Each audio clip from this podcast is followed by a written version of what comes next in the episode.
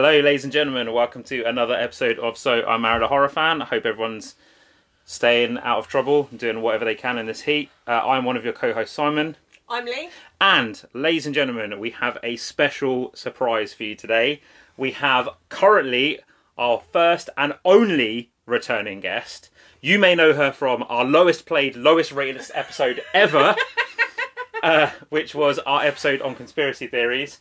She is our best friend, the light of our life, and the third person in our marriage. So technically, the other person who married a horror fan. um, it is our friend Nicole. Yay! I was, I was actually expecting applause after all that. I think you hyped me up too much the first time, and I did say that in that recording as well. So at least now the expectations are a bit lower. We didn't hype you up as much as what Amy did to her friends, I'm sure. I mean, Shout out to Amy, who's yet to appear on this podcast. She's literally going to disown us. don't tell her I'm here. So, yeah, this is a very special episode after weeks and weeks and weeks and weeks and weeks of waiting because apparently they couldn't release this movie simultaneously around the world for reasons. Um, this is our review of the new Jordan Peele movie, Nope. Um, for those of you that have listened to our previous episodes, we did an episode on Get Out and we have done an episode on Us. Um, if you haven't, what the fuck are you doing? Go back and check those out immediately. We will wait. It's fine. Um, I think it's very clear. Oh. I think it's very clear at this point how me and Lee feel about Jordan Peele. I think he is a genius. Lee's 50-50 on him. Um, so I'm going to start with you. Um, because I normally start with Lee, but we've talked about Jordan Peele at length. So, what is your relationship with Jordan Peele? I met Jordan Peele back in 20... I'm joking. Um, it's a bad start. Um, yeah, I've seen... I've obviously seen Get Out and um, Us. And I've also listened to the uh, the episodes about it, so it's cool. I'm okay to be here. Um, I I do think he's doing something that hasn't been done before, and that's definitely not a fresh take on Jordan Peele. Um, I think he's incredibly intelligent in what he in what he does, and I think he is just he's not afraid to subvert expectations, and I think everything he touches is at least a little bit gold. Yeah, he he's got the golden touch. So, are you one of those people that thinks that Us is good? Because I think it's universally agreed that Get Out is great, but Get- Us is the one where he falls down. Yeah, but that's what I mean. I don't think he does things unintentionally. I think the things that he does are intentional, and it's for him. It's not for like anybody else. Yeah. So So, what were your expectations going into Nope? I was really scared. I, was, I was awake last night, like trying to sleep, thinking, "Oh my god, is this going to be really scary?" Like, I, I've I've been saying a lot today. I hate jump scares, and I kind of just expect modern horror to do that. Despite having seen Jordan Peele's other work and knowing that he's much smarter than just relying on jump scares, I still was like, "Oh my god, is this gonna is this gonna mess me up?" But um, That's why we had to see it in daylight. I'm, I'm okay. I survived. yeah, just. Just. I did think it would be weirder. Yeah. I think this is what we're going to talk about when we get into the meat and bones of this movie. Is is this really a horror movie or not? Because I feel like this is the one of his movies that has been marketed the poorest. Um, because they've tried to market it. If you watch that original teaser trailer, like the words are going backwards up the screen. There's the creepy music. There's a scene where there's like a little crab in a house, like walking over a house that's not in the film. You know, there's. Oh, I just want to point out before we get into meat and bones this movie, this is a full spoiler review. Oh yeah. Like this movie's been out for three weeks in America and other parts of the world. I realise it is only now just coming out in the UK, but at this point, it seems a bit weird to do a non-spoiler review for a movie that's had spoilers posted all over the internet for weeks and weeks and weeks. So please be warned that from this point forward, there will be massive spoilers for this movie. Um, and like the scene with like the knuckle, the fist bump, everybody was like, "Hey, like, is it a horse knuckle?" Like everybody thought this movie was like, "Hey, man, maybe they're like Oh, the horse human, human. hybrids and things like that." And then when you watch the movie, it's actually pretty straightforward because there's obviously the scene in the trailer, which is in the movie, where you see the woman with the disfigured face. And I think a lot of people were thinking that she had been abducted by aliens or she was something to do with the aliens. Um, but actually, her injuries are actually a lot like easier to explain. Yeah, I, I'm still. I'm very excited to hear your take on it because, obviously, prior discussion to this, there are apparently things that went way over my head Yeah. and Lee's head. Apparently so. um, so shall we let Lee do her bit, and then we'll really, really get into the meat and the bones of this movie? yeah, we can indeed. Okay, so Nope, released in 2022. Ooh, surprising. Um, okay, um, written, directed, and produced by Jordan Peele. Written by Jordan Peele, produced by Jordan Peele, directed by Jordan Peele, theme song by Jordan Peele. Starring Jordan Peele. Jordan Peele's actually in this film. He's in the other two as He voice is, cameos, yeah. so I'd be very surprised if he isn't. Uh, Nicole's just looked at me like she didn't know. So, just quickly before. He's the voice of the dying deer in Get Out. He's also the voice, you know, when Chris is watching the video and it's like, a mind is a terrible thing to. That's his voice. And he's also the voice in Us of the thing that uh, Red and Adelaide go into at the beginning. So, you know, like the Spirit Quest thing. He is the voice of the Spirit Quest as well in Us. Okay, so I can see, I can see where he could have been. Yeah, so he In- could have been like a newscaster in this. He, he's he's probably the voice of Jean Jacket. Now I feel like something's gone over my head again. it was just a joke. I, feel like. We're thought just so, over but I never know with you. Okay, mate. so cast wise in this film, we have Daniel Kaluuya as OJ Haywood. Posh Kenneth's back. Posh Kenneth is back. Keke Palmer as Emerald Haywood. Brandon Perea. Perea. Perea, thank you, Bo. As Angel Torres. Michael Wincott as Antler. Antlers Holst. Sorry. uh, Steven Yeun as Ricky Jupe Park. Wrenn Schmidt as Amber Park. Keith David as Otis Haywood Senior. And I feel that's kind of Yeah. no I just want to. I just want to shout out the fact that Osgood Perkins is in this movie as well. yes. He plays the director of the film that goes or the commercial that goes wrong with the Finn horse. Backman. He is, for those of you that don't know, Osgood Perkins or Oz Perkins is the son of Anthony Perkins from Psycho, and he actually directed one of the episodes of The Twilight Zone that Jordan Peele did the revival of. Mm-hmm. He's also Dorky David in uh, the Legally Blonde movies. Yes. You make some really fucking deep pulls, man. Like I have to like put my brain in overdrive when you say And- shit like that. Michael Wincott, uh, for those of you that don't know, he is Top Dollar, the main villain in The Crow, and he's also one of the uh, gang in Alien Resurrection. Isn't this The one of Space his first films he's done in quite a long time? Yeah, I he doesn't act. acting. He like he does TV and stuff, but he's not in as many films as he used to be. Uh, budget wise, this movie was made on a $68 million budget, and to date, because obviously we've it's just been released in the Yeah. UK, it has made $102.2 million. At the domestic box office, it's the third movie of his in a row to have made hundred million at the box office. Ah.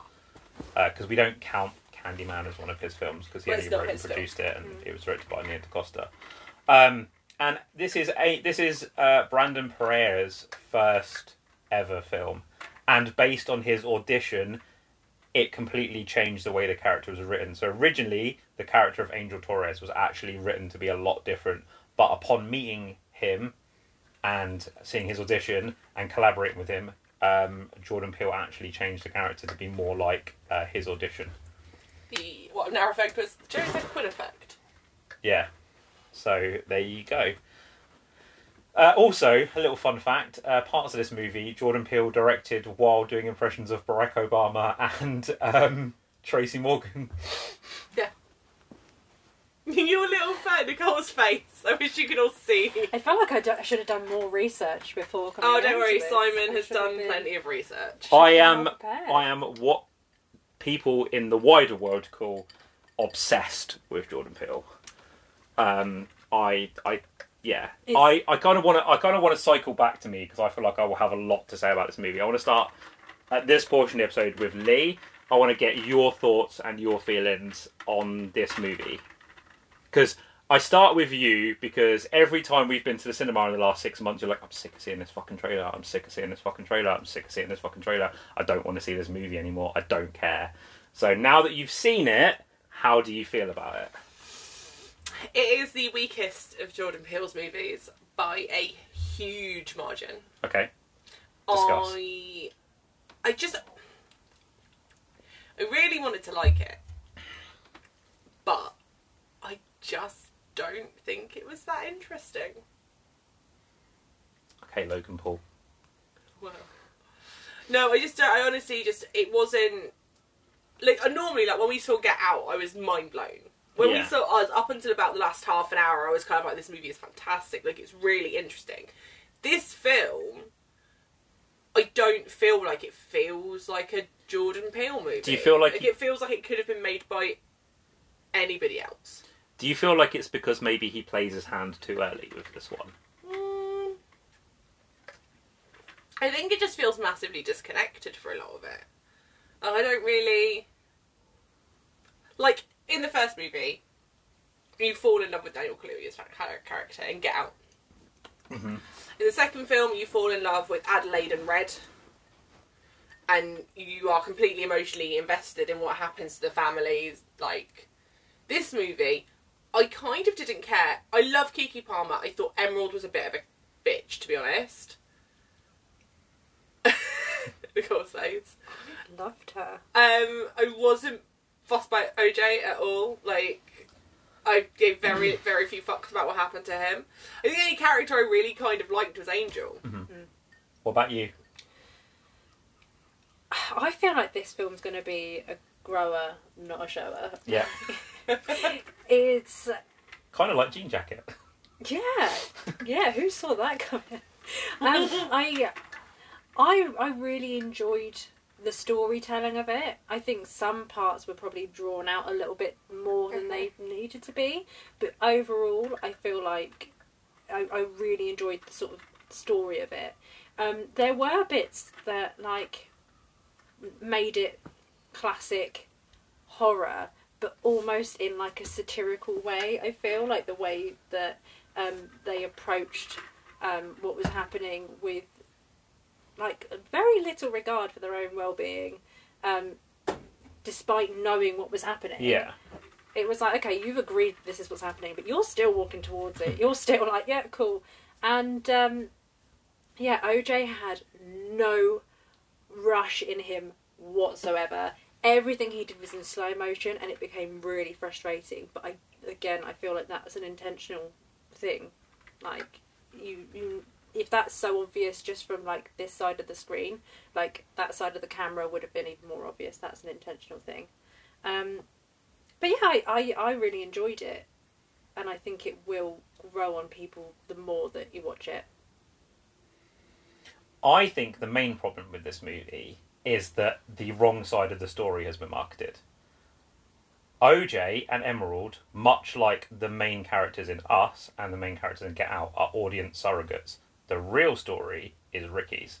Ricky, Jupe, and Gordy are what this film is based on, and they are the two things that tie this entire movie together, and they are the ones that are the least focused on in this movie. So this is what I meant in terms of you got something that Yeah. we didn't. So, Yeah, so yeah. there is a line of dialogue in this movie about three quarters of the way through when they're talking about Ricky Jupe, right? And it's either Antlers says it or OJ says it. I can't remember which one. So he says that Ricky made a deal with a predator, right? Yeah. And Uh, he, it's um, OJ says it. yeah, and he couldn't control the predator, right? You have to stay with me, but I promise you, everything I'm about to say will make sense, and it will make way more sense when you see the movie the second time. Okay. So the movie starts with the Gordy attack, right? Mm-hmm. And then after the Gordy attack happens, you see the shoe standing upright. hmm And then they go away from that, and then they come back to it. Ricky saw the aliens when he was a child. He was the first person to make contact with Jean Jacket, right? Which is why Gordy goes apeshit, and the only thing that's standing is the shoe. The shoe is the sign that that is the first time that Jean Jacket has come to Earth. And that is why Ricky is the only one that is spared. Because Ricky makes a deal with Jean Jacket, right? However, the problem is Jean Jacket, which for those of you that have seen the movie is what the alien is called, right? Ricky is looking at Jean Jacket the same way that the Haywoods look at a horse. He thinks that he can train Jean Jacket, and Jean Jacket is working alongside of him, much like a horse. He thinks that by using Jean Jacket in his show for spectacle and giving Jean Jacket the bodies that he needs to survive, he is working with him the way that a horse would. But Jean Jacket sees Ricky as something that he knows he can make him famous, he can give him this show and this spectacle, but he's using Ricky to get the bodies that he needs to survive. And when Ricky has outstayed his usefulness, that is when Ricky is terminated by Jean Jacket. Jean Jacket is also a metaphor for the predatory nature of the entertainment industry because he has made Ricky famous, but it has come at a cost.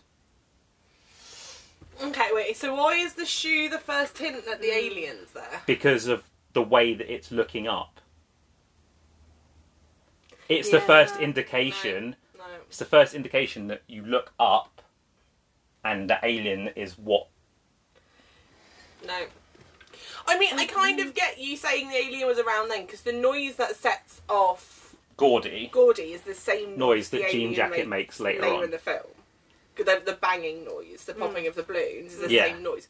But I don't, I don't see the whole. Because the thing is, as well, is that whole spectacle of him with the horses in the show. The first time he's presented it to people is the time we see, Hmm. because he says then at six sixteen And he says six months ago. six months ago, Mm. This started me and my happening. family saw this, and now I'm going to share it with you. Yeah, but that could just be a script. But everyone would know about it But because I, you think you think anybody would have kept that secret And six months prior was is when Otis his dad Senior dies. died. yeah, because his dad is killed by the aliens accidentally, but he's killed by the but I do think there is a deeper connection between Ricky and Jean Jacket than the movie Oh. makes out there is. I don't think there is. I just think it's supposed to be uh, like Ricky always thinks he has more power than he does. Yeah, and like again, the Gordy metaphor is another thing as well because again, they made a deal with the Predator. They thought they could control it, Mm. And I also th- I I also do think that Jean Jacket or the alien is supposed to be some kind of metaphor for fame because if you think about it. It makes sense. He is the thing. He is the thing that makes Ricky famous, and Ricky kind of weaponizes his trauma. But he doesn't. Gordy doesn't make Ricky famous. Ricky was famous before Gordy because he did the TV show where he was the detective. But the only thing Sheriff. anyone, the only thing Sheriff. anyone ever talks about is the Gordy attack. yeah, but he was already famous before the Gordy Hmm. attack happened. It, I thought this was going to be when when that scene happened where he's he's collected All memorabilia from a horrific traumatic experience and it's his trauma and it's the way that he's like this was great look everyone's Yeah. obsessed with this but he's not sharing what really happened i thought it was going to be more to do with trauma and like that like lived experiences like that Yeah, but So- then also that ties back into the whole him and Jean Jacket thing because he's telling people that it's going to be a great spectacle, but he's not. He's not telling them the truth. He's not telling them that the trauma that they're going to go through by being kidnapped. But by he doesn't But know, he doesn't that, know that. because he he's trying to get lucky to come out. I So see. I runs think so there's more to it, I don't think there is. I think you're digging too deep. mm. or not deep enough. This is Jordan Peele, my friends. i think I Because think the thing is, is he's trying to get lucky to leave the cage mm. Yeah, in the kind of to feed Yeah. Jean Jacket. He never intends to be eaten, and for all those people to be eaten, he he intends to make himself famous by presenting an alien to And- the world. And then is it that he almost resents what happened with Gordy? Because actually he was at that point where the show was doing really well, it was really well received, Yeah. and he thought And that's all my, anybody he was gonna be remembers famous. is the Gordy Mm. attack. And that's it. His career has obviously dropped off. He's opened like a like Theme park. kitschy like. I mean, I think they still have shows because there's there's Hmm. things up for like the TV shows, but I think he kind of his fame dropped off after that because all anyone was interested in was the Gordy attack. but I do. I do think there is something in what I said. Like, and obviously, and I do I do thinking thinking about it now through the lens that you've just sort of posed. I think that is interesting because they all do look up when the Yeah. balloons go up and there is the popping, and everybody then does die except Not um, everyone. It's I think that you can see some of the people on, who on are in the the s- on the audience. stage. no, yeah. because the girl survives. You see her halfway through the film. Well, yes, but she gets her face eaten off. So, um, for all intents and purposes, everybody who is not covered is attacked and or killed, whereas Ricky is under a table where he's covered, and that doesn't Protects him. it protects him. and he's him. not looking up; he's looking. Yeah, and he's actually looking. I It's just. It felt like something deeper was coming, and I think it's too deep. Do you know what's quite interesting as well? Is talking about the looking up. When Em is running away from the creature, she's specifically going like, "Don't look at it, don't look at it, don't look at it." And then she looks, it starts following her, and she looks away, and it stops. Mm. So I don't think it can see you if you can't see Yeah. it. But this is also the other thing. Because it doesn't try and lift the house either. It No. just regurgitates everything onto the house. It doesn't try and lift the van either. But and it doesn't start raining out until he looks out of the car and looks up at it and then slams the door Yeah. shut and looks back down. But this is the other thing as well, and I think mm. Jordan Peele's kind of addressed this in some of the interviews, and it goes back to what you just said. The movie is about spectacle, mm. and it's about human obsession with spectacle. Mm. So it's about the human obsession with a Gordy attack, or an alien invasion, or tragedy, and I think that's right. We give power to these things, like we give power to viral videos or to news yeah. stories because we can't look away. And the minute we look away, or the minute we stop paying attention to something, it loses its power. And I think that is very much what he's putting in there with the sort sort of like this alien's going to attack you all the time you're looking at it, but the minute you stop looking at it, it loses its power. C- That brings me to the um, the biggest villain of the movie, which was the TMZ guy. Yeah. he pissed me off so much, and he had about three minutes of screen time. I was like, fuck off. Was that not Jordan Peele's cameo? Maybe. Oh my god, no, No. he was clearly like Yeah. like a beard. Jordan Peele's got a beard. He was a white guy. Come on. um, but no, it, it it did make me um.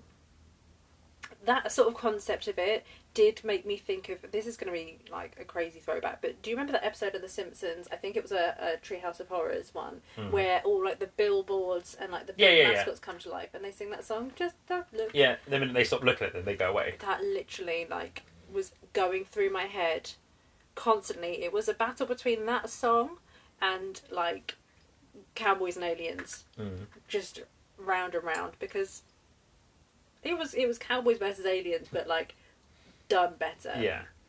that is one of the only films I've ever had to just turn off and walk away. It was that bad. So That's interesting. Mm. I'm just reading through a couple of facts about this movie now. So you know, he was at six thirteen every Friday is the uh, viewer experience. That's when it comes out. The Gordy incident lasted six minutes and thirteen Yeah. seconds. oh, This is and what I'm when he says, um, "I'm gonna, the next hour is going to change your life," there is exactly one hour left of the film. Yeah, and this is what I'm saying to you. The Gordy incident and the jean jacket thing are connected, and they are connected by Ricky. They are, yeah, they're connected by Ricky Ricky, but I don't, I don't think they're connected in the way you are trying to connect them. Somebody fucking get Jordan Peele on the phone. Like, hit, someone hit Jordan. So I'm going to send this episode to Jordan Peele, but like, don't deny it, don't confirm it, just like wink at me once if I'm right. which of us is right? yeah. But like, also, there are deeper meanings in this film about like the pressures of fame and like the erasure of like certain people in like the film industry and things like that. Because he has he has touched upon those things in interviews, and I think the way that those things are like dealt with in this movie are really interesting. It's like you know how Ricky was a massive star, and then he got traumatized, and Hollywood just threw him away, and mm. now he's living in the middle of bumfuck nowhere, mm.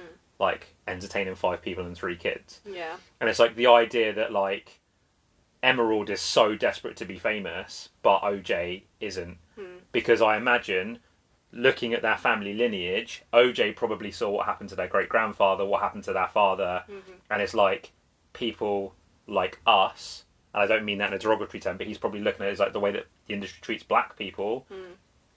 It's not going to do us any favors. Yeah. Whereas she's looking at it as like, I can be more than this. I can use this as a springboard to become famous. Mm. And it's interesting seeing the two ideologies of those two siblings raised in the same household, coming from the same family, and one wanting absolutely nothing to do. He just wants to be on his ranch with his horses, make his money, like, and just live a quiet life. And then the sister is like so desperate for fame and so I wanting think- to be. I think that's that's sort of that's sort of achieved though in, in that she even in that opening bit where he does the safety speech and he starts to tell the story of like the first ever motion picture was the, the two second clip of a black man and it was their great great granddad. And Extra great in that. great great great. Thanks Beth. That There's, a, there's another great. That's Mine- another great. minor detail. Um sorry major detail. Um she and then she comes in and she's really big with it. She clearly is like that's really important to her um and i don't yeah i don't i don't know if that's also down to like oj has clearly got like some social anxiety not into social situations but yeah it's it's it is like she rings the the camera guy and she's like come on we're going to get the impossible shot Well, I think she just is- oversells This is the two different things with the two characters. So OJ throughout this film is he's just trying to save the ranch. He wants to do the same thing as Daddy did and his granddaddy and his great great granddaddy. Like he wants to. He knows his place in life and he just wants Yeah, to stay and there. he wants to keep that. that sounded going. really He horrible. I didn't mean to say it that way, but like, But no, he wants to keep the Speech family Yeah. legacy going.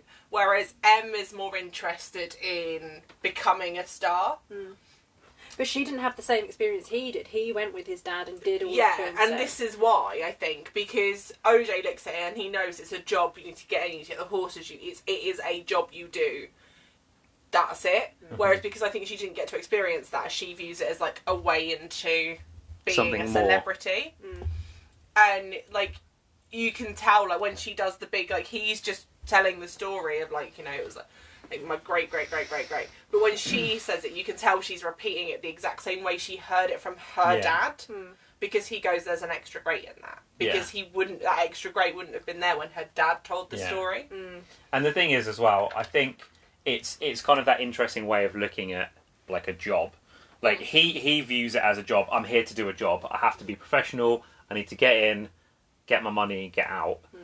And then she's just like she's always She's looking for something. Yeah, she's always looking for something more. Hmm. And that even comes across in the final act of the movie in the way that they deal with Jean Jacket. Mm-hmm. Like he deals with Jean Jacket in a very understated way of like I have to execute the plan, no more, no less. Like we need. Whereas she is, you know, going over the top with it. Like, and this is another thing. Actually, I'm going to go back to the Ricky theory one more time. Like, just because there was one thing about the end of the movie, again, the horse metaphor. They talk about him making a deal with the predator and how Jean Jacket is territorial because it's his territory. Mm-hmm. Where do they lure Jean Jacket back to at the end of the movie? the farm the Ricky's ranch, Ricky's ranch like a horse. Okay so I have a Jordan Peele quote about this whole Ricky thing Oh, don't don't do me like this. Don't let Jordan Peele be like that. Fucking so white boy is crazy. Jordan said Simon is wrong Hampton okay is so wrong. basically Oh no. um Jordan didn't explain the significance of the deadly chimpanzee attack witnessed by Jupe. Jupe. However, it is meant to show that you can't tame a predator and mankind will risk everything for a spectacle. Mhm. Jupe exploits Gordy's home massacre for profit. Mhm. Similarly, thought he could tame the sim, uh, and similarly thought you could tame the creature for a show business opportunity. So Gordy. Jupe's survival of the chimpanzee attack gave him the mistaken impression that he could tame an alpha predator who were often unpredictable. So it's nothing to do with it, but it's Gordy doesn't attack him. Gordy stops So he- because the balloons stop the- popping Mm. Mm. And he goes to give him the fist bump. So that gave him the impression that, well, I'm obviously like an alpha alpha. hmm I can tame an alpha predator. And that scene with Gordy is, I'm assuming, supposed to show you that of like because Gordy didn't attack him when he attacked everybody else, it gave Jupe this false sense of security of like, well, I survived that, I can tame this predator. Mm. Whereas if you look, and this is the difference between the two characters, OJ and Emerald. no, Jupe are the same Okay. character. They've both worked in show business. They've both worked on loads of films. They've both tamed animals. But OJ respects the animals he tames. He he even says he's like, if you break something, you can build it. Because he that's what you do when you train horses. You have to break them Yeah. first. But he does it with respect, and he treats those animals with respect. Mm-hmm. Whereas Jupe doesn't. He thinks that he can just feed it, and it's trained, and it's you're in charge. And I feel like OJ and Jupe are the same character, Just two sides of a just two coin. sides of the diff- the same coin of the two different ways people te- treat animals. And OJ is the one that says, if you don't look at it, it won't eat you. Mm. And then he said, but every predator's got its thing. hmm So he's he's treating it with respect, and I'm not looking at you. I'm not looking to pick a fight with you. I'm not looking to, Yeah. you know, challenge you. Like it's cool, man. Like don't eat me. But um, yeah, it's basically like a movie for Harambe fans. Can I can I ask you guys a question? I've seen this online a couple of times. People talking about how jean jacket in its circular form looks like the bottom of a cowboy hat, and how it, how that's somehow intentional. And I don't know why that would be little bit, intentional. Like what the thread would be for that. I don't think so. I think he's so. If you look at the design, especially when you see Jean Jacket as full thing, a jellyfish looks kind of similar when it's in a circular form. Mhm. Obviously, it's just normally got the tentacles, and when it's got the ribbon coming out, especially, it looks very jellyfish-like. And then obviously when it starts flowing out, it looks like deep sea creatures. I think it's just a design choice of making it look like it's something that could be of Earth, but definitely isn't. What did we think of jean jacket? I like the design. I didn't think Jean Jacket was particularly threatening when you saw it. Hmm. And I think that was the problem. The scene where it went all fucking plagues and it was raining blood and all that shit mm-hmm. was fucking terrifying. yeah, But then they're like, hey man, it's daytime, here's a fucking jellyfish. Like, I didn't think overall I think it using him in the daytime. really cool, but there's something about it's not scary. It's just a really awesome design Yeah. for a creature. It's not very scary. and I think I was saying this be- before, but like for me, like it's always scarier is the the the, the build up, the teasing, the not Mhm. knowing. Not knowing. That's what makes it creepy. the pinching of the underboob. Yes, precisely. Um, and I just. it's just not knowing. And it, like, the, the build up was so good, especially with, like, the raining everything on the house. Like, that's predator shit. That is a predator Mhm. trying to drive out its prey. And it's very cleverly done, especially, like, with the rain around it. All of that tension building was brilliant. So it was just, it wasn't that the design wasn't good, it's that it didn't match what was being built. Yeah. It didn't deliver what it was promising Yeah. In terms of what was And the thing is, as well, is I know it's on purpose, but like you never really find out anything about Jean Jacket. Yeah. Like I know that's obviously on purpose. Like Jordan Peele didn't want you to know where it was from or what it was, but like, what is it? Like it's Yeah. obviously an alien species. I'm guessing Mhm. is the assumption, but Where did it come from? where My- did it come from? Where did it go? Where did it come from, Cotton Eye Joe? my my other my other theory, and it's a thinly fucking veiled theory, is hey man, Steven Yeun played an alien in fucking Twilight Zone, which was also produced by Jordan Peele. Maybe this is the same character. Hmm. I haven't seen that, so I cannot comment. Um, yeah, I think I think this is the second movie in a row where Jordan Peele has written himself into a corner because of how he had to end the film. Like us, I think no matter what explanation he gave for the tethered, it was never going to be satisfying. Mhm. And I think the non-explanation or the half-assed explanation that he gives isn't satisfying, and it undermines the terror of the rest of the movie. And I think this is exactly the same. I think showing too much of Jean Jacket and showing Jean Jacket in its full capacity in the daytime Mm. definitely takes away some of the the the, the greatness of the, the opening half of this movie. And again, I think as well, like Jordan Peele loves a mystery box. It's very obvious who Jordan Peele's influences are in the way that he writes his movies and the way that he wants things to be like secretive. Like he talks about this movie being like a Spielberg movie. It's a big summer blockbuster. It's not really a horror movie. Like he wrote it in the same vein of like Close Encounters of the Third Kind and Jaws. The problem is when you see Jaws in the cold light of day after the shark has been teased for two hours, Jaws is still terrifying. Yes. This is not. See, one major issue I have with this film is obviously we've made the assumption, and I think we've all, we're all kind of agreed that it is kind of about you know searching for fame Mm-hmm. and like um, looking for the spectacle. Mm. A lot of the people who look for the spectacle in this movie die. Steven Yeun's character Jupe dies. Um, Antlers sacrifices himself For Yeah. the shot. for the shot. Um, Angel survives, obviously, but Emerald, the TMZ guy, he dies.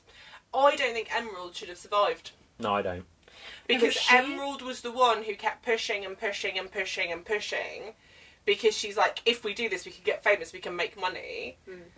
And she, like, OJ's kind of just agreed because he's kind of like, well, it's eating my horses, and my sister wants to do it, so kind of fine. Like, he's not actually that fussed about But is that to, to show sort of a, a growth in her? Of Well, no, because at the get- end of this film, she's still The same she's still trying to get the shot.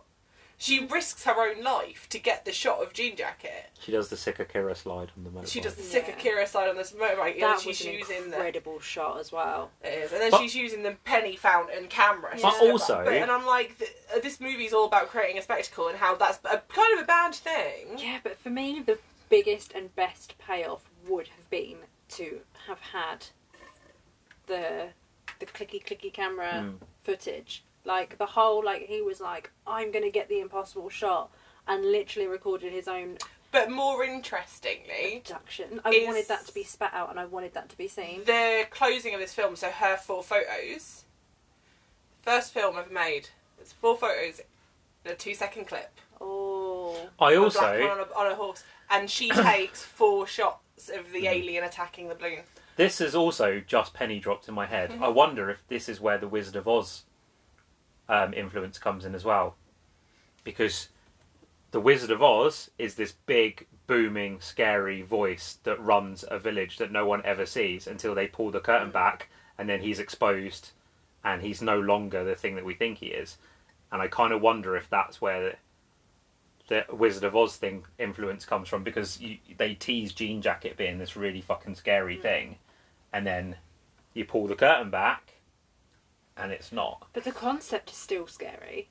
Yeah, The, the concept is still like this thing can fly like that. It can literally suck you off the ground and you're dead. Like to make to make another Simpsons comparison, it reminds me of that episode where they see the alien and it's Mr. Burns with like the contact lenses, and he's like, Oh, "I'm yeah. here to help you. don't be afraid. Don't be afraid." I'll Um, bring you love. what did we think of the characters in this movie? I didn't like Em. I I am I am shocked I and disappointed. Em annoys me to a degree because she is only really interested in her family's business. She's kind of ignoring it and just left it all to OJ after their dad died. And she's just kind of left him to struggle. Mm-hmm. But I also and sorry, I don't mean to counter you right there and then, but rude bitch. I feel I feel like that is explained. I think that's that. Oh, because their dad wasn't great with her and all of that shit. But instead of like, she's far more interested in becoming famous than helping her brother in any way, shape, or form. Like OJ's obviously struggling, especially after seeing his dad die, watching it happen, hmm. and then trying to keep his dad's legacy going.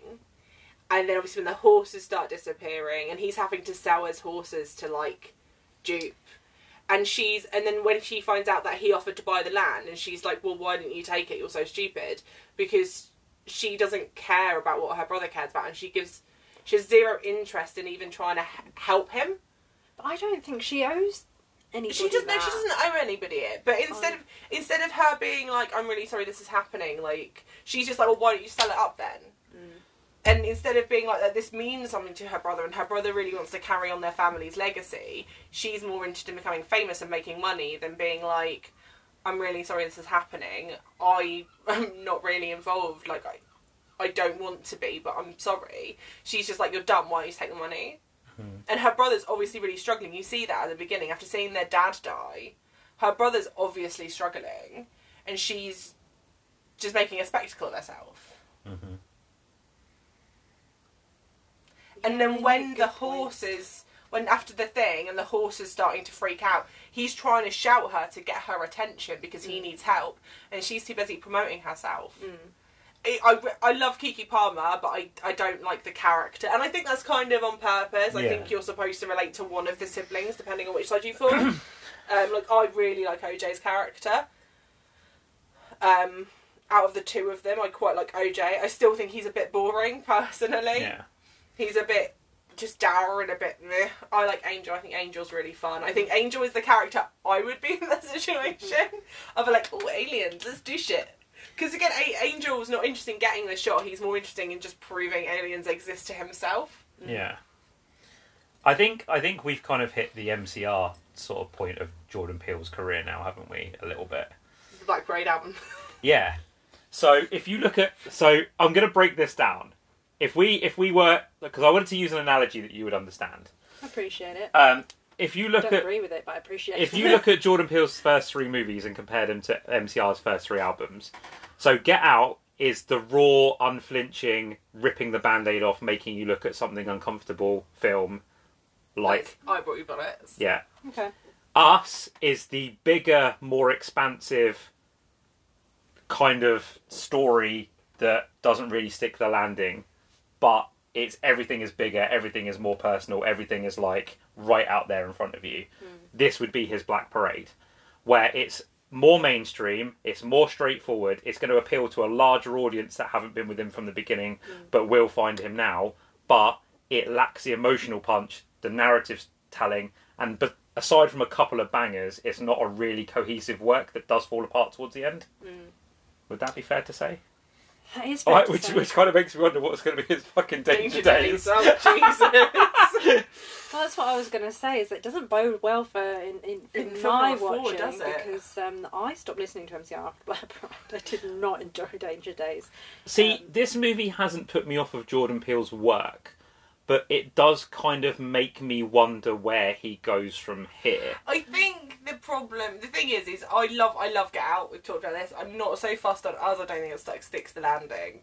This, I just, it feels like he had something to say, but he got lost somewhere saying it. Yeah. This for me is the least original, and I think that's Yeah. why it falls down. It's the least original. Jordan Peele. It's Cowboys Is- versus Aliens. It is Cowboys vs Aliens, but he and he is very. He, he's very clever in his storytelling Mhm. and his writing, but it feels like it, Jordan Peele, in all his glory, when I'm going to do an alien movie now, and that this is this is the product of that. And I think if he is going to continue to pick genres and go, oh, next I'm going to do a vampire movie, that if he's if he's going towards that end point, then it's not going to work. See, it needs to be fresh from his brain, This is like the Get Out thing. was. Is after watching Get Out, if somebody had said to me, Jordan Peele is making a vampire movie, I would picture something like Only Lovers Alive. No, too gothic. No, but do you know what I mean? Like, Something 'cause more that was so left existential field and and, very personal and- existential. Yeah. Yeah, like I, that's the kind of film I would picture. Something far more existential and less. It's a bloody gory vampire movie. More like this Yes. is a lot of metaphors for like Yeah. the treatment of people Mm-hmm. and like drug addiction and alcoholism. Whereas if someone said to me now, Jordan Peele is making a vampire movie, I would anticipate something like Underworld. Yeah. do you know what I mean?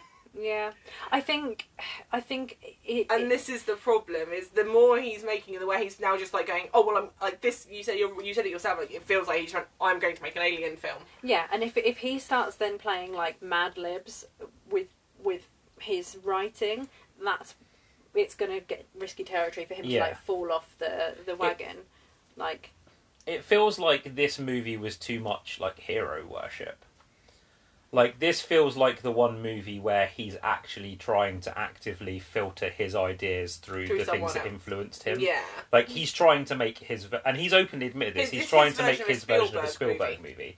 and he said that. And the problem, like the, the thing is, at the end of the day, I can sit here and criticize Jordan Peele or praise Jordan Peele to the end of the earth in either direction. I know in my heart of hearts, I am not as creative Oh, as God, what no. Jordan Peele is. No. I could never do what Jordan Peele does. So to sit there and say that, like, you know, him making his version of a Spielberg movie is a bad thing seems a little bit But the thing is, is we're, we're not we're not insubordinate. subordinate. We're not. But the thing is, is though that's kind of the point of this podcast is for us Yeah. to discuss our feelings and how we feel. But I just work. what I want him to do is kind of go like he's gone big, he's gone bigger. Like this movie is a big movie in It's a every in movie. every sense of the word. But I think he works best when he is working with more personal material and making smaller, more intimate movies. Yeah, I mean, Us isn't a small movie by any stretch of the imagination, but it revolves around a family and the fear of, you know, fighting with yourself and fighting with your own demons to a certain degree. And Get Out, I mean, is a deeply personal film for him and for a lot of people that were involved in it because mm. it's something that he feels on a daily basis, and so many people feel on a daily mm. basis. And then you, you get something like this, like literally, I could have I could have seen a trailer for this movie.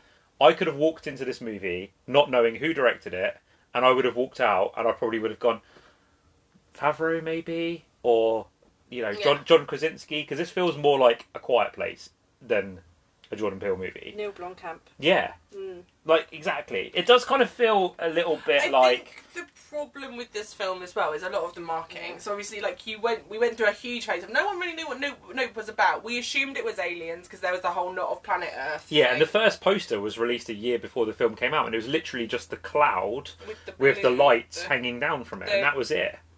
They're it was- lights. It was the fairy lights that they're on the lights. poster. Oh, is it fairy lights? Yeah, lights? it's like the fair, like the the light coloured light bulbs that are Okay. on the string. But anyway, we didn't really know what it was about. And then there was like everyone was like maybe it's like like horses becoming like alien.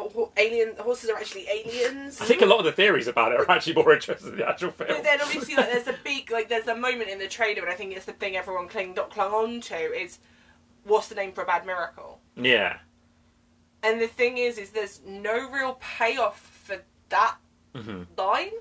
yeah, Because it's mentioned in the film and it was in all of the trailers is what do you call a bad miracle? hmm But there's not really any payoff for it being said yeah, because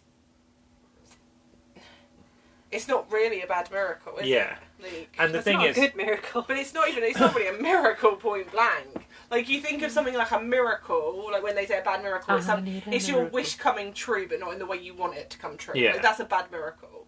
It's like me saying like, "Oh, I wish I could swim better," and instead of learning to swim better, you, You get develop- turned into a fish. yeah, Like, do you know what I mean? yeah, Do you it, it, I it is mean? it is the emphasis on the be careful what you wish for sort of don't thing. agree with you about what a miracle is. No, but like. I was. It was a silly thing. It was a Yeah. silly thing. But do you know what I mean? Like a miracle is like somebody walking. Like anything from the Bible, Jesus makes the guy walk Mhm. again. yeah, I think the it'd be like that, but you can walk again, but I don't know, you've got horse legs or something. yeah. Like that seems like a bad miracle. Like you can walk, but also you're part horse now. Do you Sos. do you guys think one of the main reasons why this movie isn't as good is because it can't mesh its two storylines together. Like the Jupe storyline and the Haywood storyline never really come together in any meaningful kind of way. no. No. And I think the Jupe storyline is so underwritten, and even though I made a point for it being quite integral to the story, I do think that it is massively underwritten for what it is to essentially set up the third act and Yeah. never really have. And the thing is, obviously, it's supposed to be. It's about like taming a predator, mm-hmm. really. Mm-hmm. And like you are right, Jupe's storyline is integral to that, but we never really like. It's assumed he made some kind of deal with the alien. Yeah. But we don't know if he did. We don't know if he didn't. We don't know if it's just that he happened across it, realised it needed feeding, and he could make money off of it. Like, I think I, I think the deal is so he's buying horses, right? Does that mean he's lost a horse because his horse was legged it like And got eaten. did, got eaten. He and his family witnessed it and went, "Oh shit!" And rather than being afraid of it and understanding it and respecting it, he had the opposite reaction of like, "How do I monetize this? How do Yeah. I make money? If we keep giving it horses, the horses that he's buying from OJ. Haywoods. OJ, Yeah. um, because he also goes off topic when OJ says, Oh, yes, "I want to I'll buy, the horses back. Yeah. He's like, "Hey, yes, you're distracted by that. Let's go." Like because Yeah. he's been feeding He's the been horses feeding the to the alien. because the, then that's the deal he's made is at six But is there? I will keep giving you. But a horse. is there an you keep coming actual? No, I think it's. I I think think, it's more it's of the a- concept of. You Yeah. know, he's made a deal. Yeah, Jean Jacket didn't fucking shake his. No, they don't know. They didn't have a chat. But We it's- don't know what Jean Jacket. You don't know his We life. don't know his life. You don't know his don't know story. story. Jesus. But like, He wears his sunglasses at night. I can tell you that much. but like the thing is, I also love as well is the one horse who survives the whole jean jacket thing Lucky. that we know is Lucky. Who, at the beginning of the film, when we first meet him, the actress asks, "Oh, is he Lucky?" yeah. Oh yeah, that's good. Because she goes, "Oh, what's his name?" He goes, "Lucky," and she goes, "Oh, is he?" Mm. and I think Yes, OJ responds saying, "I think he says, well, I think we'll find out," or he is. Yeah. It's one of the two. Mm. And then yeah, he's the he's the only horse we meet who survives. Because he's clever, man. He didn't come out of that box. He was like, No, no. Lucky was like, "Ah, I know what's happening." I do. Nope. I'm- literally said, nope. Nope. just to kind of play devil's advocate a bit at the Mhm. moment, I do kind of wonder if this movie we maybe didn't think it was as good, perhaps because of like hype and expectation Yes. versus reality. Mm. Yeah. Because the thing is, the first two Jordan Peele movies were so great, and like he- even his involvement with Candyman, obviously they really sold the fact that he was involved in It Candyman, irritates me to no end even still, though it's even though it's not his movie. It's not. Please continue. Um, but like with this one, uh, is it is it a case that like I- like a lot of movies, like when you see a trailer for a Marvel movie, or like with Rise of Skywalker, you as a Star Wars fan will know this more than me. I think a lot of people when they saw the trailer for Rise of Skywalker built up in their head the movie that they thought they were going to see.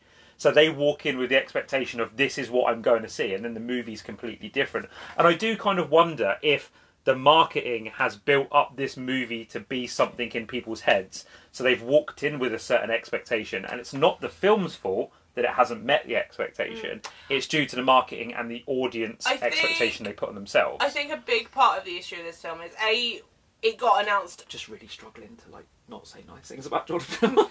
it got announced quite a long time ago. yeah, And there was a lot of build up of like, oh what is it? And then Jordan Peele kind of didn't give us anything. Like there wasn't like kind of a we assumed it was aliens, but that was never a Yeah. hundred percent clear. The trailers don't really tell you a lot about what the film is about. Yeah. I think I would. And because of that, people had kind of built up a story of like it means not of planet Earth, like horse aliens, like all of this. Yeah, I think if they hadn't- because you'd spent we'd spent so much time because we didn't know what it was, like trying to piece together what this film could potentially be. It got built up to a certain degree that then when we've actually watched it, we're like, oh. yeah. I think if they'd marketed it as I mean, to be fair, the horse aliens thing made so much sense. No, no, it's the not of planet Earth. Like, Oh yeah. who has time to sit there mm-hmm. and anagram that shit? No. Like, anagram? But like, because No. the horse aliens made so much Actually. sense, and you watch the original trailer, because obviously there's a lot of fo- focus on horses. yeah, and pe- a lot of people thought the fist bump looked like a horse Looks hoof, like, like a, a human. horse-human hybrid. yeah, Okay. and like the woman and with then the, fucked woman up face. with the face where obviously she's Bit been horsey. she's been aff- affected. There was like, oh, she's like she's a bad miracle. Yeah, So I. Because that was kind of the assumption was that the horse people mm. were the bad miracle. Horse people. but yeah, I do think by marketing this movie the same way that they marketed the other two Jordan Peele movies, did this movie a massive disservice. If they if they'd marketed it the way they're fucking marketing it now, Mhm. like as just a straightforward alien attack movie, because let's be honest, that's basically what it It is is. what it is. Yeah. I think audiences' expectations would be lowered, but I think the minute you see, because there's been so much hype and secrecy around the other two Jordan Peele movies, either either Universal or him have kind of got into this holding pattern of we need to make people think that it's like this whole thing. It's like it's like motherfuckers are out here like fucking promoting a David Lynch movie. Like it's not. It's not. And I. you would have thought, didn't you? Uh, yeah, it, it's it, they they made it seem like it was going to be like a weird clusterfuck of just odd, Yeah. like like the shots that that like really stick out to me from where I first saw like the teasers was like the wacky wavy inflatable arm tube men like Yeah. in in like a, a desert and like things like that. Him with his cowboy hat looking up, and then people like flying into the sky, like it it made it seem like something really wacky and Mhm. weird and just bizarre, and it wasn't that. Yeah, see, and this is the thing is this is this is we go back to like the bad miracles thing and the idea that it was like horse people Mm. because I think the original thought was that the aliens were taking people and making and animals and making deals with them and giving them miracles. But would people have been happy with a film about horse people? I would I have mean, been. I would. But no, I it don't wasn't about it horse people in general. I think the consensus was that like one of the like the one of the horses got taken, and they made a deal, and that like they got a miracle, and they they became human. But it was like a bad miracle because it didn't work the way it was supposed Yeah. to. It's like a genie. Yeah, because of the way the line is, and then obviously like in the in the thing they say the bad miracle line, then like two shots later it's the fist bump. A And couple of shots yeah. after that it's the mm. lady's like Thing thing, coming up, away and yeah. seeing like her face. Yeah. And because of I think the way it was shot, a lot of people were like, "Oh, maybe the aliens are like granting miracles," Mm-hmm. but they're not. And like the thing is, is I feel like that's a really interesting concept of like miracles being given, but not in the way you're anticipating them being. Kind of like a monkey paw, Kind of like a monkey paw, like Monkey Paw Productions. Like monkey paw productions. Yes. And I like like, but I think that's half of the problem with this movie is because we had so long to kind of contemplate it and kind of come up with theories and ideas, and you weren't really given a lot about what Yeah. the film was actually going to be about. But that's that's that's the downfall of so many things nowadays. Yeah, It's that's either you true. give too much away before the movie, so you've basically watched the movie in the Mhm. trailers, or you Get on the don't, train. but you tease it to death. Like it, it, that's the death of it. Is if you don't give away enough, people will start to magical thinking. They will fill in the gaps, and they will think that they've got it all figured out. Mm. And then when it doesn't match those expectations, What it's never it's never gonna you're never gonna win. What do we think of the disingenuous nature of the new trailer that's come out with all the the, the extra scenes in it that aren't in the film? So I didn't see as much as you did, um, but yeah, we, were, we weren't there. it's just short sighted. I think um, it's it's always frustrating to go to a film and there are scenes from the trailer that have been cut out. What I find another thing to have seen the film and then see that they've still. what I find scenes. interesting as well is that this trailer has just come out. Yeah, as it's hit the UK. Yeah, as it's hit the UK. This film's already been out for two weeks. Yeah. We're two weeks behind, and they didn't think, oh, let's cut those scenes out of the trailer, like just quick, like I have to say that you did mention the crab climbing over the Hmm. house.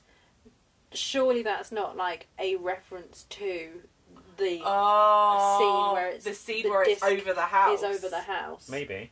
But So maybe some of the scenes that are in the trailer Michael aren't in the film, but they're referencing things that happen Yeah. in the movie without giving it away. without giving it away. Because there's the new. I, I wonder if they've. re- out of context. like, I wonder if they've released a new trailer over here because it's been delayed for so long. Like, it's a three well, week the, delay. the trailer we had, and that was still being shown Yeah. out in the cinemas, had the original release date on And it. I, I also wonder if maybe the tracking wasn't as good over here. So they were like, we need to release a new trailer with more footage in it to kind of get bums in seats. yeah. I mean, it was pretty. It was empty. It was, And like the thing is as well, like the scene there's a scene so there's a scene in the new trailer where Em is walking down the Hollywood Walk of Fame and she's taking selfies and there's someone dressed as Dorothy and stuff there. It's a really quick scene. Like I may have missed it when I went to the toilet, but there's a No. scene no no no, there's a Oh. scene in the trailer where he OJ is sat next to his dad's bedside and you see the x ray with the yeah, penny in it you. and stuff like that. And I was like, I didn't see that in the film, so I must have missed that when I'd, I'd left to go and complain about the screen. But like, there's there's like I don't under, like I don't understand, especially as you said, this far into the film being released in other territories, why they are deliberately mi- mismarketing this peop this movie to people still. And that new trailer, if you've avoided everything else, is too spoilery. So the original trailer was not spoilery at all. The new trailer basically spells the movie out in three Especially minutes. saying as, as well in the UK, if you want to see it, you've had to avoid spoilers for two yeah, weeks already. three weeks. Three weeks already to then have a new trailer that basically spoils the entire film. And a lot of people do On release avoid weekend. anything But like, to do with film. but the are thing we is- sure? Sorry, are we are we sure that they haven't cut things out for the UK? no, because there was? I, I knew that there were scenes in a new trailer. I hadn't watched the trailer, but I've seen someone on Twitter say, "I can't believe they're still showing it." From America, saying, "I can't believe they're still showing a trailer with Okay. But also, that trailer, if you see a trailer come on in the, in the cinema screen, you can walk out and go to the toilet, you can avoid trailers. That trailer I saw was playing on a giant screen in the fucking foyer as people were walking in to see the fucking movie. Mm. I was like, imagine queuing up to get an ice cream and that trailer that basically spoils the movie that you're about to walk into is playing in front of you and you can't avoid it, you can't do anything. It's an immersive experience, Simon. You just don't look. But you know what I mean though? Like, yeah, but you, but you know what I'm saying? Like, that is a bit of a, like, Especially weird. if, like you don't know it's because there's no sound to it, and you're like Mm. not really paying attention, and you're just like looking over that way, and you see it on the screen. Because there is like I saw a few clips that I was like, I cannot believe they put that in a trailer Mm. Yeah, because the house scene is in the trailer. yeah. And like the scene and of that was that, the best. the scene scene in of the film. dad's death, the scene of OJ mm. Senior's death, him dying, getting hit with the penny, and falling off the horses in the fucking trailer. The falling off his horses in the original trailer. Yeah, but it doesn't show you like What's the scene happening, you just afterwards see stuff. him Like it shows you, it basically shows you the whole mm, Opening. sequence. Oh. Yeah, because the scene where he falls off the horse you see in the original mm. trailer. Yeah. I am Out of interested because we didn't go and see it in IMAX. This movie was shot in IMAX, and it was done by uh, Hoyt van Hoytema, who was the director of the DP, who's done a bunch of Chris, Ten- uh, Chris Nolan's movies. He did like Tenet, he did Inception, and I think he may have done Dune. I think, don't quote me on that. He may have done Dune with. Um, oh no, I don't think Dune was him, but it doesn't matter. Is that his name on purpose? Hoyt van Hoytema. Yeah, he's Dutch. That's his actual name. Wow, Um, but yeah, that's a Dutch name. so there are there are scenes in this movie that go to IMAX.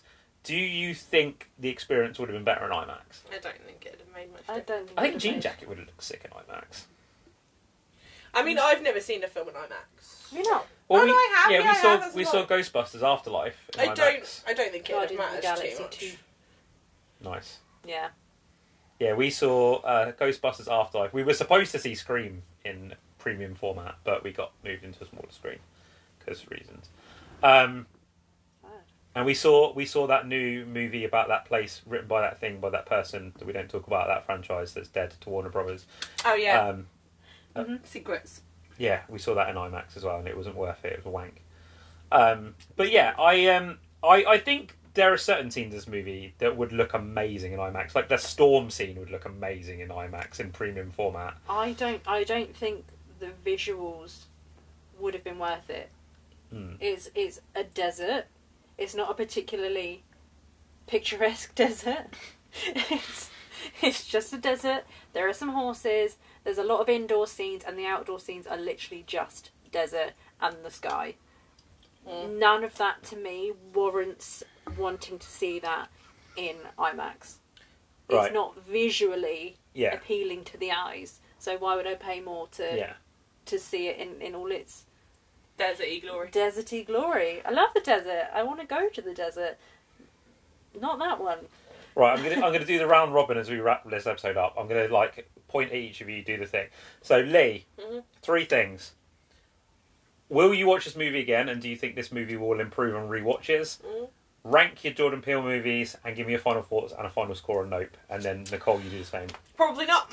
I will probably never rewatch this film. I don't like alien films as it is. This one has not convinced me otherwise. Um, ranking of my movies, Get Out as nope. Final thoughts on Nope? Final thoughts. It's all right. It's an alien film. Like that's what it is. Like yeah, I could go and watch any number of other alien films that would be f- better. like in all honesty, um, Do you consider it a horror film? not really. I, d- I don't. I, I, I just think it's like a, a space adventure alien. what are you talking? I will. not space adventure, but like an just like an alien movie. Like I it's will- not. I will say one thing though. Jordan Peele knows how to shoot horror. Even This, though, this is sorry. my. This is sorry. my bit. Shush. God, such a man. God. Such a man. Um, you know, I, don't- I just think it's like an alien. I don't think it's a horror at all.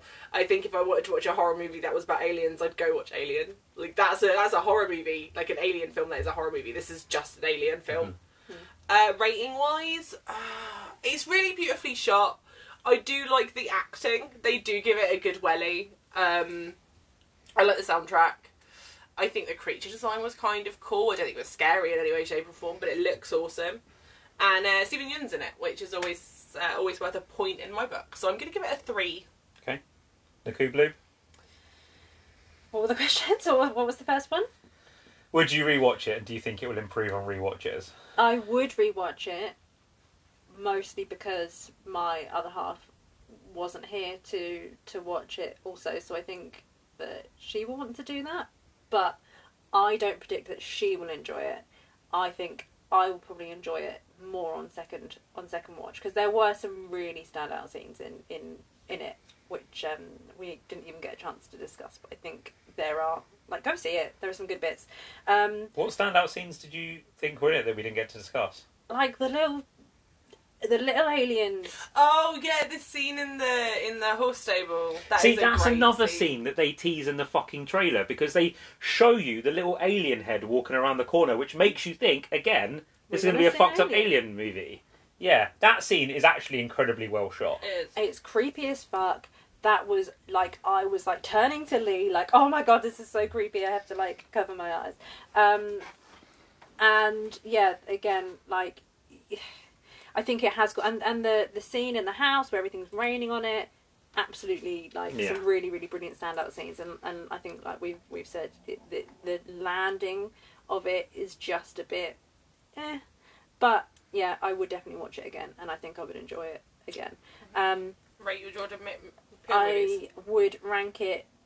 Yeah, I probably would rank it third, behind obviously Get Out number one, two. It just in order, chronological order. Um, and I don't think it's a horror movie, but I don't know that it's intended to be a horror movie. Hmm. I don't. I don't think it, it's it's supposed to be. It's the only there are thrilling bits, but there's no horror. There's no horror graphics. I think the most hor- horrific is um, the the scene of them like being eaten, like swallowed, like inside, because that's just a bit like ugh, like creepy. But um, yeah, I think I think you're a bit too hard on it, Lee. But um, I'm generally the harsh one, to be honest. but it's not it's not incredible. But I think it has got some real redeeming factors in it. Rate Score out of five. Score at five. I want to give it like a three point five. You can Do do we that if you want. Okay, I'm doing a three point five because I think it was better than you think it was. I don't think it was quite. I mean, a three is still middle ground. Yeah, I know, but you were so harsh. On I'm it, harsh on everything. I can, I can, unless I absolutely love a film, I'm really harsh on it. Most films get rated quite low, so Three point five. Final answer. See, I think personally I will rewatch it Mm. because I am one of those people that if I don't like a film initially, I will try to convince myself. Like I have seen Us so many times to try and find the good in that movie, Mm. and I've kind of reached a middle ground with Us now, where I'm like, yeah, it's good. I just wish it had a different ending. Um, and I feel like this will be the same. I feel like this this movie will reveal more of itself on rewatches, and I don't think it is a movie. It's not a McDonald's movie. You can't just consume once and destroy. Like you have to kind of at least watch it twice, um, because of all the little hidden things in it. Like you know, we didn't even we didn't even talk about the animal imagery. How all of Jordan Peele's movies have a really prominent animal at the front, and like what the animals mean. Mm. You know, like there's the deer in in Get Out. There's like the animals in Us as well. There's the whole rabbit motif in Us. oh yeah, the rabbits. Then obviously this one is horses. You know, I, I don't, you know, like what what do horses mean in the context of this film? Whereas we know what the animals mean in the context of the other films. Like what do the horses mean in the context of this film? So I think watch like there's a there's a really prominent shot of an owl in this movie. Like what what's the owl got to do with anything? You know, When? she's in when they're in Jupe's office, That's not a prominent shot. but she's she's I she stood that, next to the I owl poster That and the owl is might be a reference to us though. Yeah, and this is what I mean. I Like think that's because the scissors are also in Jupe's office as well. son of a bitch. Are you fucking serious? Yeah. I didn't see that either. I- I, was looking for. See, and Jordan to Peele said in an interview there was a connection to us. He's like, but you'll really have to look. And this fucking this bitch, she's like, yeah, man, the tethered scissors are there, son. Yeah, scissors are in Jupe's Oh fuck. We should have known. Yeah. I think the owl might also be potentially because obviously the owl is um, intrinsic to the spirit quest at the beginning of the film. What the fuck? How are you pulling this shit now, right at the end of the episode? You son of a bitch. Ah, motherfucker. Lee knows how to See? stick the landing. See, and this, and this is what I'm saying. This is why you need to watch his movies at least twice. Because I didn't spot the scissors. I spotted the owl, But you didn't make the connection. I went, Yeah, well, and, like- I made that connection. and like there's ov- there's obvious references to other films. Like when Jean Jacket shows up, he says "It's here," which is obviously a reference to Poltergeist with the "there here." And there's obviously references to other films. There's a reference to Wizard of Oz as well, like an actual spoken reference Yeah. to Wizard of Oz. Uh, it's in the background of one of the scenes. There's an interview with a woman who got abducted by aliens who says, um, "I could have just clicked my heels three times and come home." Yeah. The only reference I got was um, Run OJ Run. So yeah, I definitely think that the more I watch this movie, my opinion may change, because my opinion has changed a lot on Us since I saw it. Um, in terms of ranking the Jordan Peele movies, my gut feeling is telling me the same as you guys. Get Out, I think, will never be topped. Us, and then this. Whether this and Us switch places over time, I don't know. Um, that's going to be something that I'm going to have to figure out on multiple Do you rewatches. know something else quickly that um, I've learned that I like that I think is really interesting? So you know when you get the full shot of what happened at the Gordy incident, Mhm. and he stops and he looks over and he's moving his hands. Yeah. Uh, he's signing to Ricky. What happened, family? Yes. Oh my! I knew that. I think it was on like the Wikipedia page or something. Yeah. he's signing the- what happened, family, Gonna make Yeah. me cry. because he had basically a break, so he doesn't remember killing them. See that and that and, and like you talk about there being no moments of horror in this movie. The Oh, Gord- the Gordy the Gord- scene is. and Yes. but I love the way Yeah, that you're Jordan right. Peele films it. Like there's that scene where he chases the dad, and then you just see it as the swinging door is Mm. That opening was- and closing. Yeah, like you a don't fantastic see Yeah. her face get eaten. Yeah. You see him come down, and the you can hear. Mm. Jordan The- Peele ha- is a master of like showing you enough that your brain fills in the rest, Mm-hmm. and I love that. I love that in his work. I love that he does that in a lot of his films. Mm. Um, but yeah, I think. Come on, you And- look like you're about to say something. and- and that's that's kind of the what I was the point I was trying to make of actually deep diving. There are some absolutely fantastic standout moments, but it is completely overshadowed by the fact that the last hour of the film is them with the with the with Jean Jacket, which is just to, it's too drawn out. Hmm. That could have been shorter, and you could have extended those moments, which were much more standout. Anyway, please continue. Yeah so so i think i think my i think my final thoughts on it are very similar I, across the board we all have very similar opinions i think i think the marketing for this movie has done this movie a massive disservice and i think that will be one of the main things that people will take away from this people's own expectations will ruin the film the film is perfectly fine it's a perfectly good movie there are moments where i was locked in like I'm always locked in watching a Jordan Peele movie. I was locked in for the first hour. Like Lee was trying to look at me when stuff was happening, and I just was blanked her out because I was so focused. I wasn't. I was looking to see if you were looking over at Nicole because she was hiding behind her hat. Because- Because Jordan Peele has trained me as an audience member to constantly always be looking at the hmm. screen for little things and hidden stuff. So I, I tend to not take my eyes off the screen. I like to be locked into his worlds. But I did kind of find myself towards the end of this movie being like, are we nearly there? Are we nearly there? Which is hmm. not something I've ever found myself doing with a Jordan Peele movie before. Um, it doesn't make me concerned. Not that it should, because I'm sure he doesn't give a fuck about my opinion. But I'm not concerned as a fan where he goes from here. No. Um, I still think that he is capable of making movies that, you know, this movie I don't think will land with audiences now, but I think this is a movie that we will still be talking about in 10, 10 years. Jordan Peele put it the perfect way when he was asked about it on the red carpet. He went, if you just want to smoke a blunt with your friends, watch an alien movie, you can. He said, if you want to come out and have a deep philosophical conversation about the state of the world based on the metaphors and things that I've created in this movie, you can. He mm. said, it's for both audiences. And I think, you know, mainstream, I think the best thing that this movie will do is it will bring more mainstream people to Jordan Peele.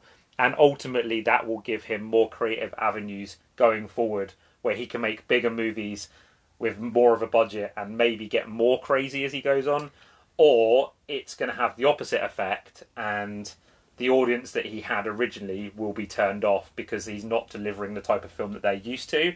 Mm. It's too early to say which side of the coin. I think this will be a movie where a lot of people will jump on the Jordan Peele bandwagon, but just as many people will jump off. But what I hope is, if that is the case, it doesn't change his work Yeah, more and more as time. I hope on. he still remains because the thing is, at the end of the day, there's so many people out there that are taking the Marvel money or the DC money or the sequel money, and there's not enough people out there creating original work. Mm-hmm. When you've got directors like him, John Krasinski, who did A Quiet Place, you've mm. got, you know, as we were discussing on the way home, you've got people like Ari Aster, you've got people like Robert Eggers, mm. you've got, you know, all of these people that haven't taken the franchise money and have continued. You take someone like Adam Wingard, for example, who made You're Next and The Guest, and then he hopped aboard the Godzilla and Death Note train, and then like the guys like Radio Silence, who made who we love, but they made Ready or Not, and then they went straight into making two Scream sequels back to back. You know, that's not an original work. I want to see more people working in a creative, original space. And if Jordan Peele smashing out three movies that makes a hundred million dollars means that his next movie is about a killer clown hunting down fucking orphans on the Bahamas being chased by zombies on jet skis, then so fucking be it. Because at the end of the day, at least it's something we've never seen before. And I would rather have a movie that shoots for the stars and doesn't quite land but is original rather than like part seven of something that doesn't Yeah. mean anything. Yeah. Um, and that's kind of my thoughts on it, and that's my takeaway. So, what did you want to say? One last Oz reference for you both. Oh, you son of! I nearly landed in your vagina. I'm sorry. The back of You the van not. that Angel is driving Yeah. has the numbers 1111 Ah. on the doors, which is a reference to Jeremiah 1111, which is the Thing uh, that the first Bible tethered has in us. Yeah. Yep. Fuck's sake. You haven't given your number. Um, I'm giving it a three out of five. Oh wow, so I went higher than both of you. Yeah, but we're pretty even keel about midway through. Yeah, but you you forget though, a three point five for me is basically me fucking jizzing over it because Yeah. I I love him so much. Well, Jordan, I'm available if you need anything. he's like, you can have Stop it. mate." it. First, you fucking uh, are all over Jack Wade. Jordan, call me. Now he's all over Jordan, Jordan Peele. Don't listen to her, Jordan. I'm all yours. If you ever need a mediocre white man to be in one of your movies, I will do that for you, sir. I will do that for you. I love that you acknowledge you're a mediocre white man. Thank you for that. Mediocre's yeah. is saying a lot. If you if you need if you need a three stroke Tommy, I'm your man. and on that bombshell, uh, I want to thank once again Nicole for coming on the podcast. Thanks for having me. Um, it's always a pleasure to have you we on here. can never ever ever let her Mrs. Snow because Yeah. man. I'm She's sure- getting jelly. I'm sure at some point we will find another reason to bring you on. Um, the reason why you're on this one, for anyone that's asking, is I think you're the only other person I know that loves Jordan Peele movies as much as I do. So I literally said to Lee, I was like, when I found out you were coming over this weekend, I was like, we have to invite Nicole to see Nope. I was like, she gets it. She loves Jordan Peele as much as I do. Like, let's do this. Um, I mean, I thought I loved Jordan Peele, and then you were like, "This happened, and then this happened, and Jordan's birthday is this day," and so mm, maybe not. yeah. But if he keeps doing movies as good as his comedy is, Yeah. So yeah, that's our thoughts on Nope. Have you guys seen Nope yet? What were your thoughts? Uh, do you have any theories that you want to share with us? What do you think of our batshit insane theories? Um, what do you think of like Jordan Peele's career at this stage? Let us know as always on social media. You can find us on Twitter, S I M A H F Pod. So I'm married a horror fan, all lowercase, all one word on Instagram and Tumblr. Thank you once again for all your continued support. Everyone that follows us, shares, retweets, likes, subscribes, gets the notifications on, does all the things algorithmically that help us to reach our audience. We appreciate you as always. We will be back on Monday with our look at Wes Craven's New Nightmare, um, continuing our Wes Craven Appreciation Month throughout August. And, and next Friday, we will also be dropping a brand new Cross the Stream episode on the Banana Splits movie. So look out for both of those episodes. And uh, yeah, as always, stay spooky, stay safe. Take care, guys. Bye. bye.